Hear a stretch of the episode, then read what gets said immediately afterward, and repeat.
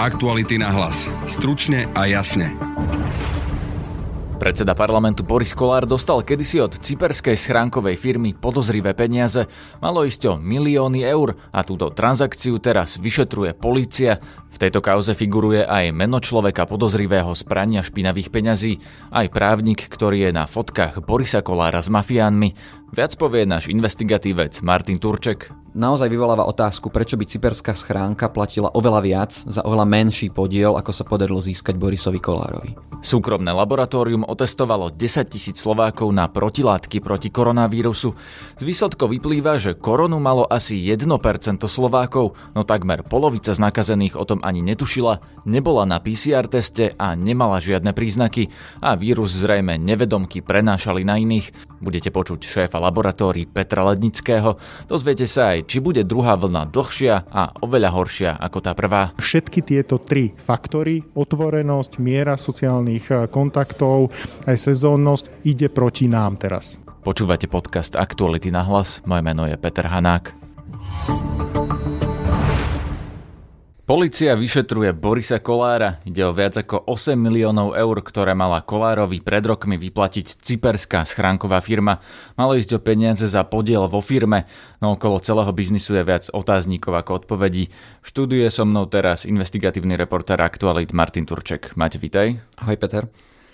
Poďme si najprv zhrnúť ten prípad. Boris Kolár dostal od cyperskej schránkovej firmy peniaze, Nespomína si presne koľko, ale ty v článku na aktualitách píšeš o 8,3 milióna eur. Za čo to bolo a ako vieme tú sumu, keď Boris Kolár si nevie spomenúť, koľko to bolo? Boris Kolár predával schránke z Cypru s názvom Struton Limited podiel e, v slovenskej firme BSSC, ktorá e, vlastnila podiel v inej firme, e, ktorá mala v portfóliu jeho strediska v Tatrách Išlo polovičný podiel vo firme a sumu 250 miliónov korún spomíname preto, lebo sa táto suma uvádza v zmluve o predaji podielu, ktorá je uvedená v zbierke listin obchodného registra. Čiže to pochádza to z oficiálneho dokladu. Ide o 250 miliónov korún z roku 2002, kedy to bolo naozaj, naozaj veľa peňazí. Tých 250 miliónov korún to je teda zhruba tých 8 miliónov eur.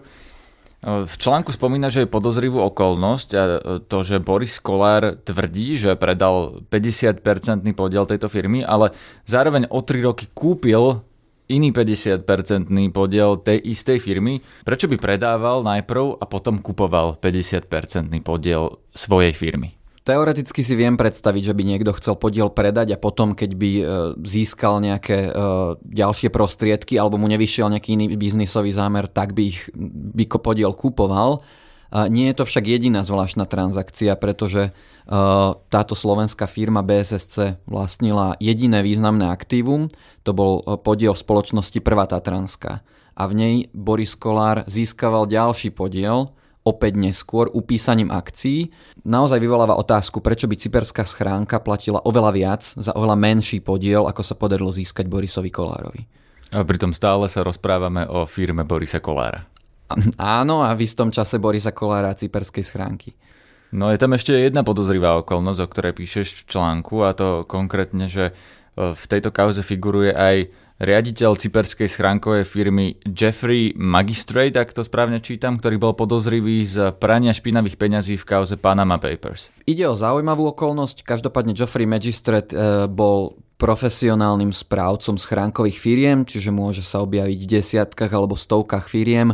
Ide o zahraničnú osobu, ktorá sa tomuto e, venovala profesionálne, určite aj pre rôznych pochybných klientov a zrejme aj preto bol e, vyšetrovaný pre pranie špinavých peňazí. Ešte zaujímavejšou okolnosťou je, kto zo slovenských občanov mal právo túto schránku zastupovať. Ide o advokáta Pavla Haďariho, ktorý je priateľom a býval e, advokátom Borisa Kolára. To je bývalý e, primátor Prešova? Áno, ide o bývalého primátora Prešova, ktorý bol s Borisom Kolárom aj odfotený na slávnych fotkách s Piťom a Tomášom Rajeckým napojených na, e, na Piťovcov, známych mafiánov z Bratislavy. A keď som sa pýtal Pavla Haďariho v podstate, že pre koho zastupoval túto schránkovú firmu, Povedal, že nemôže povedať, keďže viazaný advokátskym tajomstvom, lebo zastupoval firmy Borisa Kolára a Fan Rádio a samotného Borisa Kolára, čo ako keby medzi riadkami naznačovalo, že tá firma mohla patriť Kolárovi, keďže práve vzťah s ním e, bráni Haďarimu, aby mohol prezradiť, koho zastupoval. A čo toto celé hovorí o Borisovi Kolárovi? Vieme z toho vyčítať len to, že dostal 250 miliónov korún, teda asi 8 miliónov eur z neznámeho, možno podozrivého zdroja, alebo čo to vlastne o ňom hovorí? Nevieme, koľko presne Boris Kolár získal, pretože on tvrdí, že získal peňazí menej. Hoci v zmluve sa jasne uvádza 250 miliónov korún, nevieme, či k zmluve existuje nejaký dodatok a zmluva neobsahuje žiadne iné ustanovenie, ktoré by hovorilo, že za takýchto okolností bude kúpna suma, suma menšia. Čiže zatiaľ nám verejný funkcionár hovorí, že dostal menej peňazí, ako je napísané na papieri, nehovorí prečo, e, neexistuje žiadny papier, ktorý by potvrdzoval jeho slova, on sám nevie, koľko peňazí dostal a už dva mesiace nebol ochotný to preveriť. A aj na otázku, či to preverí, keď sa ho na to spýta polícia, Boris Kolár odpovedal, teraz citujem, nie, bude si to musieť preveriť polícia, ja na to už nemám dosah. Moja ďalšia otázka mala byť, že čo na to hovorí Boris Kolár, ale ty si mi to práve povedal. Čo povedal tebe, keď si sa pokúšal ho kontaktovať s touto témou? Boris Kolár najprv bol ochotný na túto tému poskytnúť rozhovor, čo sa nakoniec finalizovať nepodarilo. Momentálne už ochotný poskytnúť rozhovor nie je. Je však ochotný odpovedať na zaslané otázky. Momentálne však odpoveda tak, že ho neznepokojuje ani policajné vyšetrovanie a že sa ho táto vec v podstate netýka, keďže nie je konateľom spoločnosti. Čo je ale podľa mňa bezpredmetné, keďže zmluva medzi ním a cyperskou schránkou je medzi, zmluva medzi ním ako fyzickou osobou, čiže jedno, či je konateľom niečoho, on ako fyzická osoba musí vedieť, koľko peňazí reálne dostalo cyperskej schránky a nie žiadny konateľ akejkoľvek firmy. Keď toto všetko hovoríš mne, mne z toho vyplýva podozrenie, že Boris Kolár môže mať peniaze z nejakých nečistých zdrojov, lebo cez cyperské schránky osoby zaplatené v Panama Papers sa prali špinavé peniaze. Je toto to, čo vyšetruje policia? Je toto predmetom toho vyšetrovania, že či Boris Kolár má nejaké peniaze z trestnej činnosti, alebo čo vlastne vyšetrujú na tej jeho transakcii? Polícia je momentálne v stave pred začatím trestného stíhania a vôbec nekomentuje, že podozrenie z akého trestného činu momentálne preveruje. Každopádne áno, toto sú otázky, ktoré by polícia mala preverovať. Bude ich preverovať tak, že si predvolá Borisa Kolára a bude sa ho na to pýtať, alebo aké vôbec má metódy policia na to, aby preverila, čo bolo za transakciou, v ktorej vlastne Boris Kolár predal časť svojej firmy. A pri preverovaní takýchto transakcií by samozrejme bolo logické, aby si Borisa Kolára zavolali na výsluch. Kolár však tvrdí, že na výsluch predvolaný nebol a polícia momentálne neodpoveda na to, aké úkony zatiaľ vykonali. To bol náš investigatívny reportér Martin Turček. Aktuality na hlas. Stručne a jasne. Pri mikrofóne mám teraz generálneho riaditeľa testovacích laboratórií Alfa Medical, čo je jedno z dvoch súkromných laboratórií, ktoré na Slovensku robí testy na koronavírus. Pána Petra Lednického, dobrý deň. Dobrý deň. Pán Lednický, vy robíte dva druhy testov. Jedny sú tie PCR testy, to sú tie výsledky, ktoré poznáme zo správ. No ale robili ste okrem toho aj množstvo testov na protilátky, teda zistujete, že ktorí ľudia už mali v minulosti COVID-19, ktorí ho prekonali a ktorí už majú na to vytvorené protilátky. Koľko ste tých testov urobili a koľko ľudí teda netušilo o tom, že mali koronavírus? No, ja som veľmi rád, že sa nám v spolupráci so zdravotnou poisťovňou Dôvera podarilo zrealizovať na Slovensku projekt, ktorý sa ukazuje ako jeden z najväčších v Európe, keď sa nám podarilo spolu pretestovať viac ako 10 tisíc pacientov do dnešného dňa. Vzhľadom na tom, že ten projekt ďalej pokračuje, tak ich bude určite ešte viac. Pričom sme ich testovali na prítomnosť alebo neprítomnosť protilátok.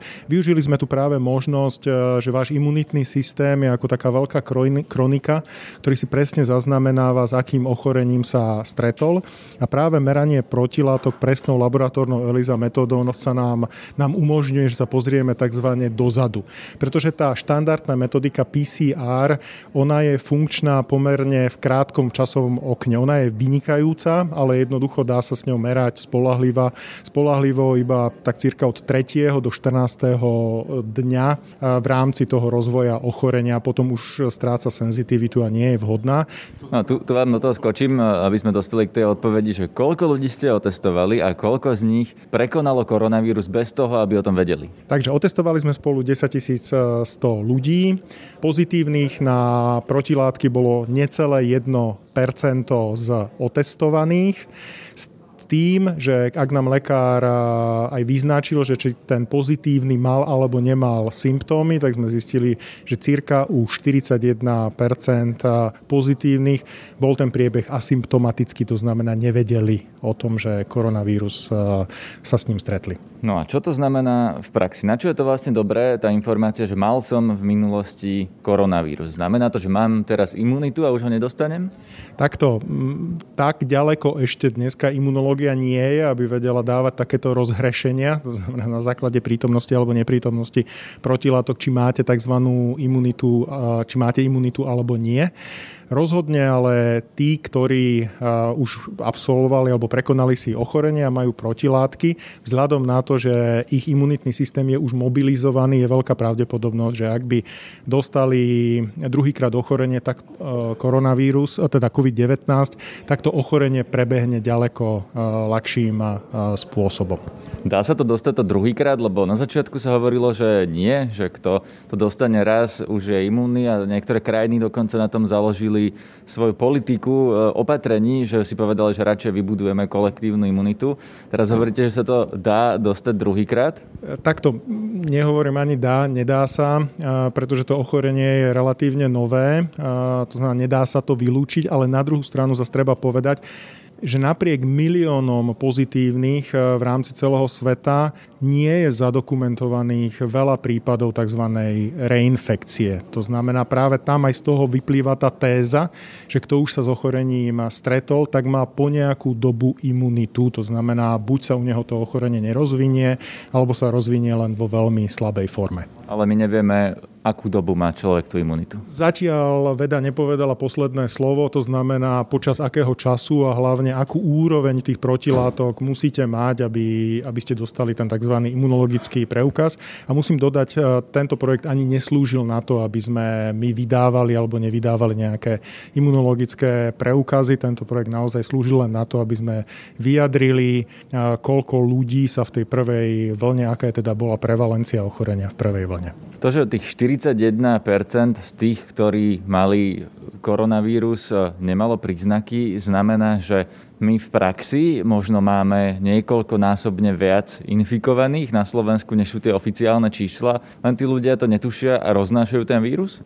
Áno, presne tak. Koniec koncov bolo to vidno aj podľa tých vekových kategórií, že jednoducho tie nižšie vekové kategórie si tým ochorením alebo tou infekciou prechádzajú ďaleko ľahšie. V princípe o nej ani častokrát nevedia, ale to konec koncov vieme už od marca alebo apríla tohto roku, keď aj v rámci tých PCR meraní, viem, že bola v Taliansku pretestovaná jedna celé malé mestečko a tam sa zistilo, že tých tzv. asymptomatických, ktorí ani nevedeli, že sú infikovaní, bolo skoro 60 alebo 70 keď to poviem na príklade, bol som na teste minulý týždeň, na PCR teste, ktorý bol negatívny. Medzi tým som sa mohol nakaziť, teraz môžem roznášať koronavírus, keď sa stretnem so svojimi starými rodičmi, tak ich môžem nakaziť a mne nič nebude. Áno, je to možné a práve tak trošku zákernosť eh, koronavírusu je to, že práve tak vysoký podiel asymptomatických, ktorí o tom nevedia a napriek tomu môžu byť nechcene roznášačmi tohto ochorenia.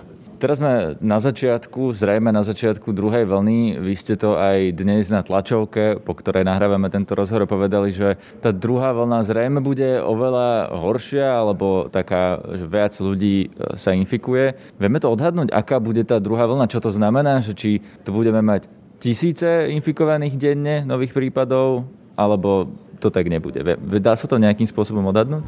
Viete čo, to nedokážeme odhadnúť, respektíve rozhodne ja nechcem špekulovať na takúto vážnu tému a je to vážna téma, pretože je zjavné aj podľa výsledkov PCR testovania, že tú druhú vlnu tu máme a pomerne prudko to rastie.